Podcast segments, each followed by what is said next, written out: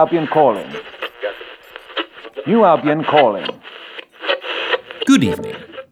I'm Theodore Pilkington Rhubarb, and you're listening to the ARC Light programme. Shortly, we will be bringing you another of our marvellous slumber time stories. This week, it's a ripping yarn set under the ocean. But before that, we are once again delighted to bring you one of the old folk song recordings by Dame Hildebrand Dilemma Spaniels. Now, personally speaking, I love to just lose myself in the ambience of these haunting recordings. But we have received many letters asking. Uh, what? What's that, Mabel? One letter. Right. Just, just one letter. Okay. We've received one letter asking us to explain what on earth is going on. Which I take to mean, tell us more about these wonderful folk songs. And here at Albion Radiophonic Corporation, we are always happy to go the extra mile for our listeners. So today I would like to share with you from the pamphlet that accompanied the original Waxo spiralograph recordings about the song we intend to play you, which in this case was written by the eminent critic Reverend Treacle Headstock, who writes The song My Love, or My Lovely in other versions, is a classic folk song in the Eastern Lowlands tradition that can trace its origins back at least ten generations. It makes use of refrain and counter refrain to build the longing of the lover as the juxtaposition to the yearning of the loved. Is it a song to a friend, a mother, a romantic dalliance, or a favoured child, or all four at once? Its soaring chorus contains harmonies that are distinctly reminiscent of the Gregorian tradition, but underpinned by a chromatic suspension that tugs emphatically at the heartstrings, just as a departing lover would do. In short, it is nothing less than the very essence of desire. So there you are. I hope that has whetted your appetite for another folk song of Old Albion. Introduced once again by Dame Dilemma Spaniels herself. This woman is wretched and poor. Her song is much the same. Sing now. I love my goat. I love my goat. My goat. My goat. I love a little goat. I love my goat. My goat. My goat. I love a little goat. I love my goat. I love my stout. I love my stout. My stout. My stout. I love a little stout. My stout. My stout. I love a little lovely stout. My stout. I love my stout. My stout. I love my boat. I love my boat. I love No percussion. I love a little boat. I love the boat. I love the boat. Actually, I love the just boat. stop. I love my boat.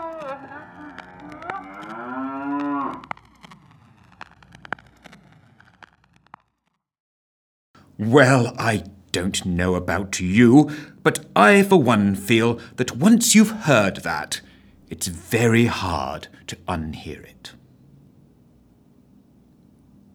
Now on the Light programme, it's time for Slumber Time Stories.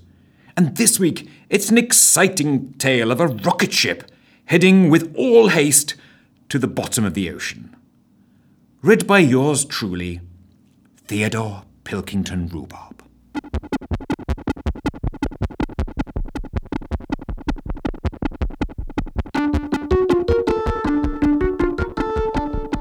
Part 1 of An Aquanaut Misadventure, or Rocket Ship to the Bottom of the Ocean, by Darren Cower.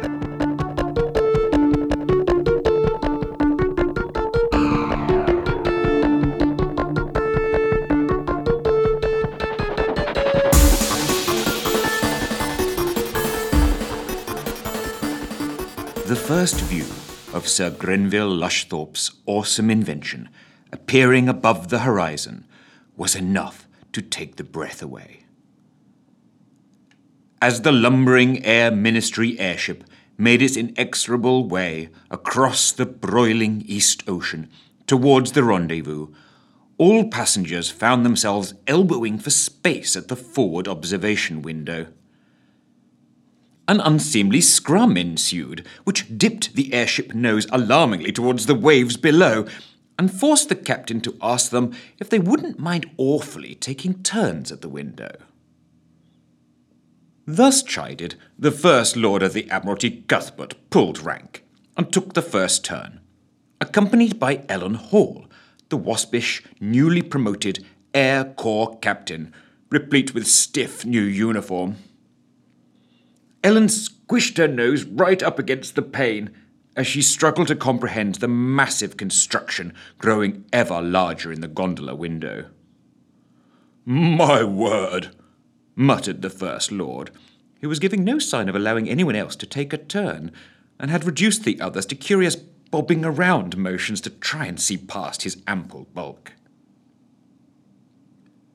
Ahead of them, in the glistening expanse of water, was an incredible array of no less than twelve decommissioned dreadnought battleships, arranged in two giant pontoons of six craft each. The majority of these hulks had had their superstructure removed, although the outer ones still retained their impressive 20 inch guns, and replaced with an enormous pair of wrought iron framework towers, with gantries cranes, elevators, and service pipes running off the many levels. Suspended between these two lofty edifices was Lushthorpe's gobsmackingly massive extra deep sea rocket, fully 400 feet in height. At this distance, the craft looked somewhat like a gigantic stubby iron pencil the pointy end dangling just above the choppy ocean waters. At its top, where the eraser would be, so to speak, was a giant glass dome, secured with hefty ironwork, and penetrated in the middle by a cluster of four giant chimneys. The middle sections were festooned with a variety of protrusions, including rocket boosters, searchlights, harpoon guns, torpedo tubes, remote manipulation arms, and airlocks. In fact, everything one could imagine necessary for an extraplanetary mission. However, this rocket was pointing firmly downwards, rather than to the stars. In a nutshell, she was, uh, if you'll pardon the phrase, well tooled up. Satisfied that all looked in order, Cuthbert finally relinquished his spot at the window. We will draw a polite veil over the improper melee that ensued in a bid to replace him. Cuthbert was unaware of all this, as, beckoning Ellen to join him, he sought out the inventor himself, who was busying himself at a table covered with a motley assortment of charts and maps. Righty ho, Lushy! Boomed the First Lord, as was generally his way. I think it's about time we filled everyone in on what this junket is all about. Lushthorpe conceded this with the barest of nods, and Cuthbert instructed a nearby orderly to get the attention of his fellow travellers. Reluctantly, they dragged themselves away from the windows and formed a loose group. The reporters amongst them stood poised with notepads and pencils. There was even the pop of a powder flash gun, as some eager beaver decided to record the moment. That's quite enough of that, muttered Sir Grenville, as he straightened up his lean figure ready to address the ensemble. He made quite a picture, however, as, clad in a white laboratory coat, he faced the room and all assembled could see that he was wearing large, steel framed optics that made his eyes appear several times larger than normal. He ran a bony hand through his thinning grey hair and cleared his throat melodramatically. With his other hand, he pulled down the first of his large diagrams that was sprung on a coiling device in the ceiling. As he released the contraption, it promptly sprang right back up where it had come from, and two further attempts were necessary to finally get the scale drawing of the rocket to hold firm in its down position. This finally accomplished, he picked up an articulated pointing rod and gingerly tapped the diagram with some trepidation for fear it might recoil itself once again. Relieved that this did not happen, he finally felt ready to begin his briefing. My lord, ladies, gentlemen, and members of the press, welcome, one and all, to this inaugural launch of the Extra Deep Sea Rocket. At this point, he glanced around the room in a quite unnerving manner, given the apparent size of his eyes, and asked, somewhat prematurely, Any questions at this point? Just bally get on with it, snapped the First Lord, whose veneer of rumbustious joviality was beginning to peel away, as he steamed slightly in his full dress uniform. Um, right, yes, indeed, muttered Lushthorpe, appearing slightly flustered now. He turned back to the chart and began indicating features with his stick in a seemingly entirely random sequence. Um, uh, the, the rocket, um, observation deck, uh, harpoons, uh, uh no, no, no, that, uh, that, that's here. More tapping. Uh, retardation screws folded for liftoff. Um, uh, well, you know, lift down, uh, as it were, or well, whatever. You get the drift. Um, um, airlocks, uh, remote manipulator arms. He scanned the chart rapidly with his massive eyepieces. Um, no, can't quite locate that right now. Enough! bellowed the First Lord, who now looked fit to explode. We get the picture. It's a whacking great underwater rocket. Now step aside. Before Lushthorpe could comply, he shoved him out of the way and attempted to lower the second of the two diagrams. It in turn decided to copy its predecessor and reprise the whole uncoiling, recoiling hoo ha. Fortunately, another helpful orderly stepped in rather sharpish to hold the chart down and prevent the First Lord spontaneously combusting. At this point, Ellen was forced to stifle a laugh, and a ripple of titters went round the room. The First Lord, though, was failing to see the funny side. Pull yourself together, thundered Cuthbert, although it was somewhat unclear at whom this admonishment was aimed. Nevertheless, it had the desired effect, and the room settled down. The diagram the orderly was now clutching to prevent his untimely departure was rudimentary in composition. At the top was a drawing of the rocket. Directly below this was a crude dotted line that ran vertically downwards to where a drawing of a large ship lay on what was clearly intended to be the seabed.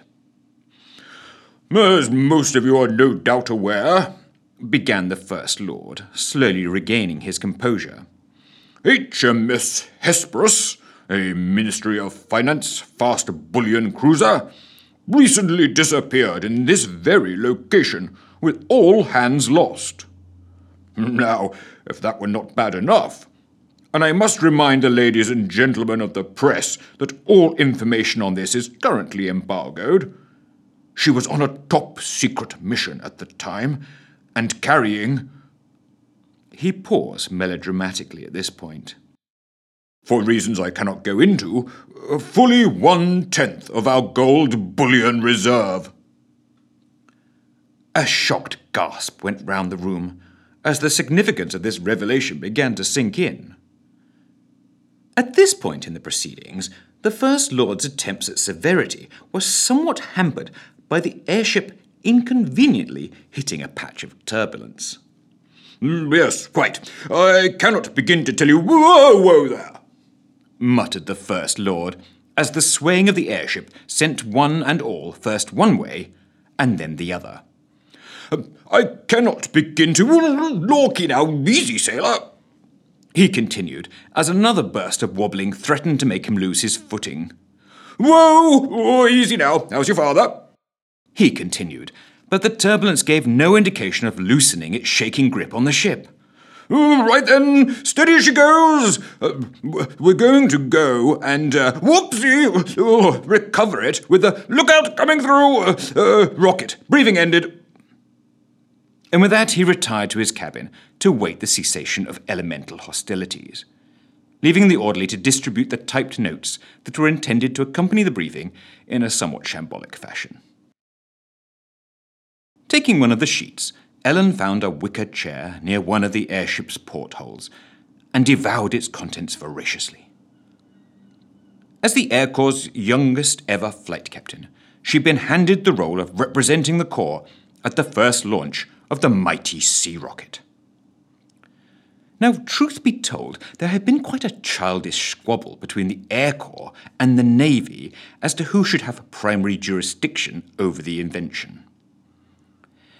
The Air Corps were adamant that rockets were very much their province.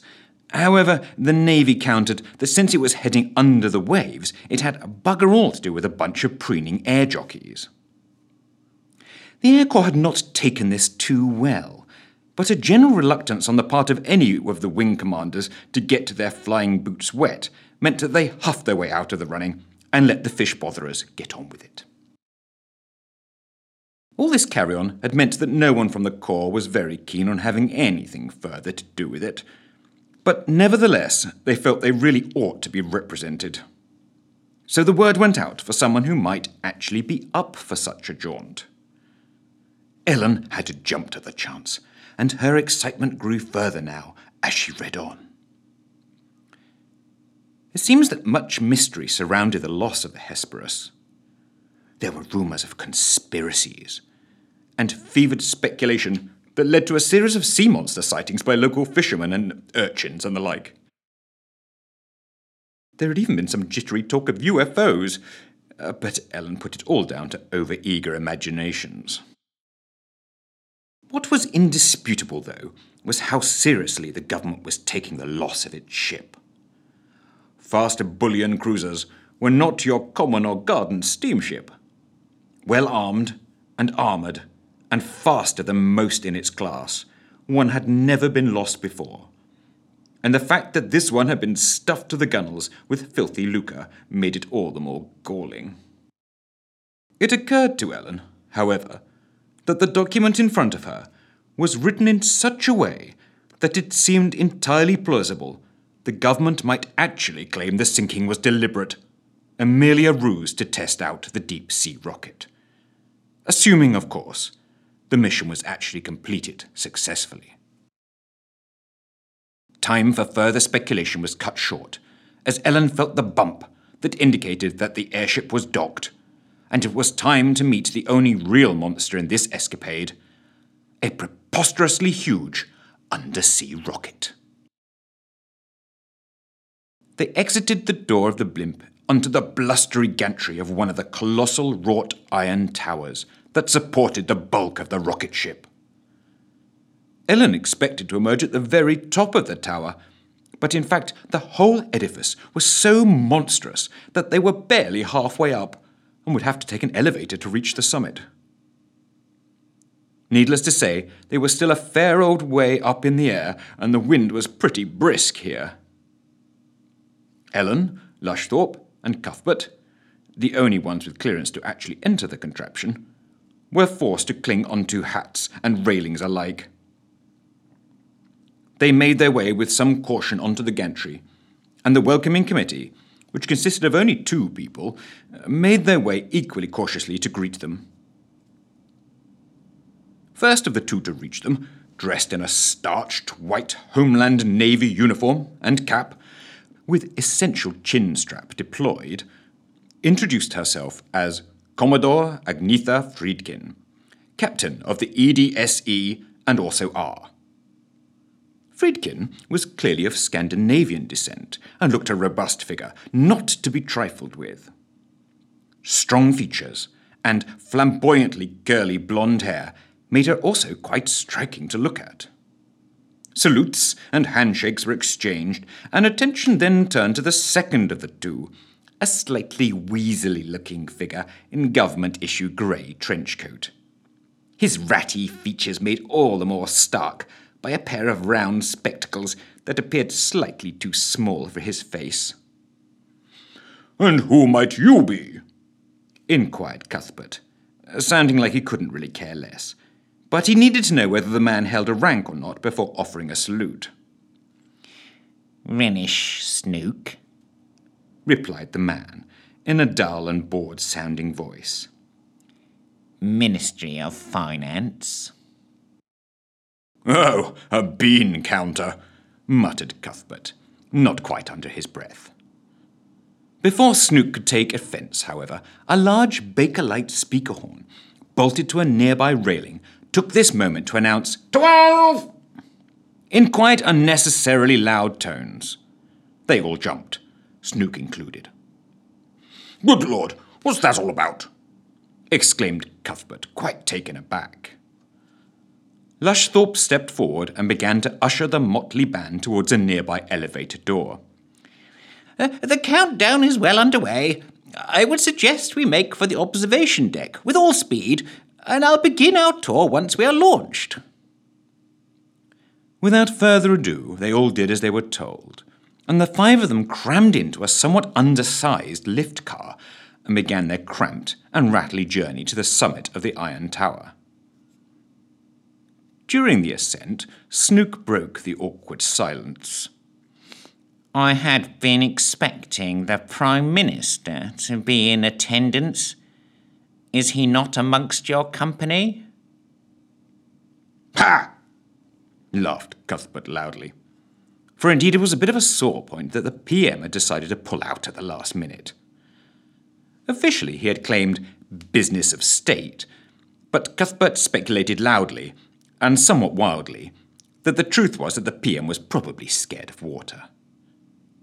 Or maybe he was just annoyed he didn't have a suitable uniform to wear. Scandalously, the PM had never served in the forces. Either way, he'd cried off like a baby. It struck Ellen that despite an attempt at indifference, Snook seemed somewhat dismayed by this response. Halfway up in the elevator, they passed another large speaker horn that, with impeccable timing, announced Eleven! They would have all jumped again had they not been too tightly packed in to move. Blasted thing, spluttered Cuthbert, to no one in particular. By turns, they eventually arrived at the top of the steel latticework tower, and they would have been relieved to be free of the cramped compartment had it not been for the dizzying visage that greeted them. Ahead, across several more gantries, was the impressive dome that topped the rocket. It comprised of large panes of curved glass, held in place by strips of riveted metal, and stood fully thirty feet high. Below this, the titanic cylinder of the rocket dropped away right down to the ocean waves, 400 or so feet below. The entire edifice seemed alive with activity, be it technicians scurrying here or there, or vents belching steam, or pipes trickling waste fluids of one sort or another. To top it all, the whole structure groaned and clanked in a quite unnerving way as it swayed to and fro in reaction to the stiff wind and the choppy waves below.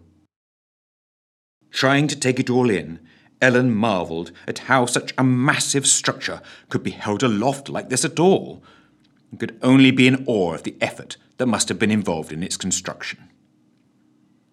Conversely, Cuthbert was making a beeline for the viewing dome, where he fancied he could detect the aroma of a luncheon being prepared. Snook looked as if he couldn't care less about any of it, and morosely brought up the rear, as Lushthorpe and Friedkin led them finally off the rickety gantries and onto the rocket itself. By this point, the aggravatingly over amplified announcements had boomed out ten and nine, oddly missed eight and gone straight on to herald the arrival of seven.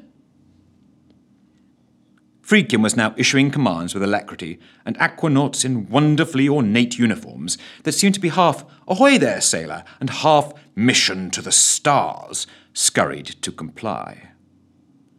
The great glass and bronze airlock was sealed behind them, and, in the midst of all this frantic activity, the guests were ushered towards a suite of rather incongruous looking parlour furniture set up next to the massive central chimneys.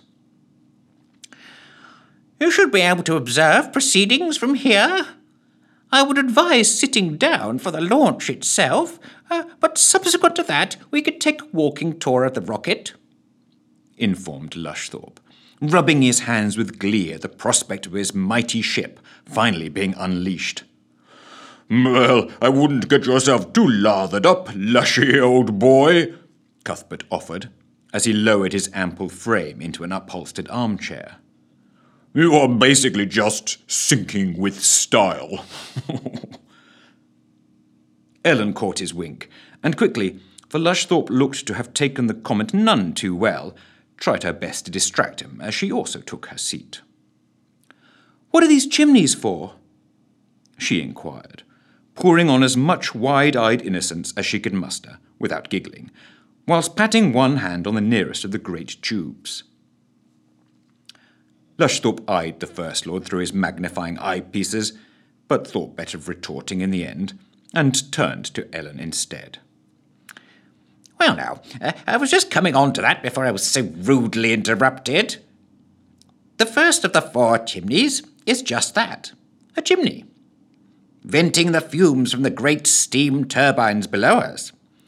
Uh, naturally, this one will be capped just before diving to prevent the ingress of the ocean.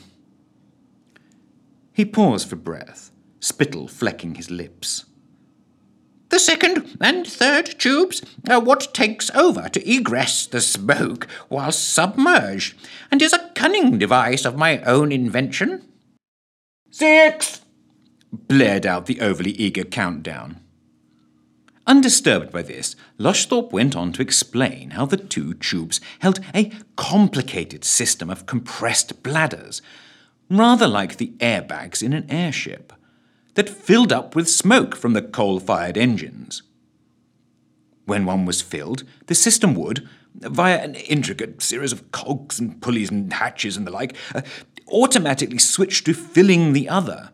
And the first one would be sealed and then released like a sort of balloon torpedo into the ocean to be recovered at the surface. The first tube would then be loaded with another empty gas bag ready to go when its turn came around. Sounds somewhat overwrought to me, sniped Snook tersely, causing all others to look at him in surprise, having quite forgotten he was even there. Really expensive, more like, guffawed the First Lord, in a tone that would have happily graced the most bawdy of pantomimes. In very slightly more serious tone, he inquired of Lushthorpe, What's the fourth one for, then? Oh, that, replied the Professor wistfully. That's just to make it look symmetrical. Before any of them could consider this further, the bustle of the aquanauts attending dials, levers, and other assorted workstations rose to a new level, and the vociferous announcements barked out again Five, four, three. Oh, my word! exclaimed Ellen, with a mixture of giddy excitement and outright cold fear, gripping the arms of her chair tightly. All others not required to stand for the launch moved with great alacrity to park their posteriors. Two. Lordy! squeaked the First Lord with some angst as, with a great cascade of smoke and sharp tongues of flame, the rocket boosters, strapped just below the dome, burst into life. It was as if a ring of giant Roman candles surrounding the entire deck had just been lit, showering great plumes of sparks down onto the dome above them. The great rocket could be felt pulling hard against its restraints as it strained to plunge into the ocean. One. There was the briefest of pauses, and then Lift off. bellowed the announcement, somewhat incorrectly. Thus commanded, the rocket was duly released, and with an unearthly moan, the entire craft began to plunge sickeningly downwards like the enormous iron bullet it was. One and all felt their stomachs lurch violently upwards, and a tremendous shudder shook them as the rocket hit the ocean, but continued to plummet unabated. Ellen found herself unable to restrain a whoop of sheer delight. Their epic adventure to the seabed had begun.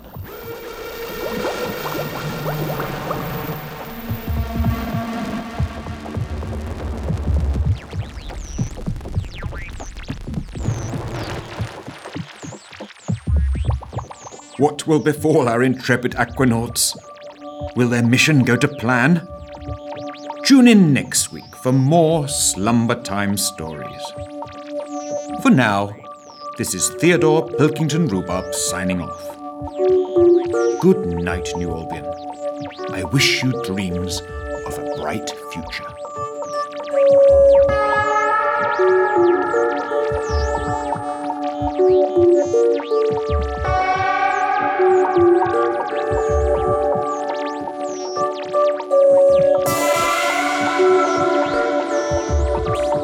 All stories, voices, and characters created by and copyright to Darren Cameron. The part of Hildebrand Dilemma Spaniels was played by Emma King. All music by Charlotte Zavigan. Tales of New Albion is available to buy from Amazon online stores or via Bandcamp, where the album is also available. For more information, go to www.talesofnewalbion.com or search for Tales of New Albion on Facebook. Tales of New Albion is a Monkey Teaspoon production for Albion Radiophonic Corporation.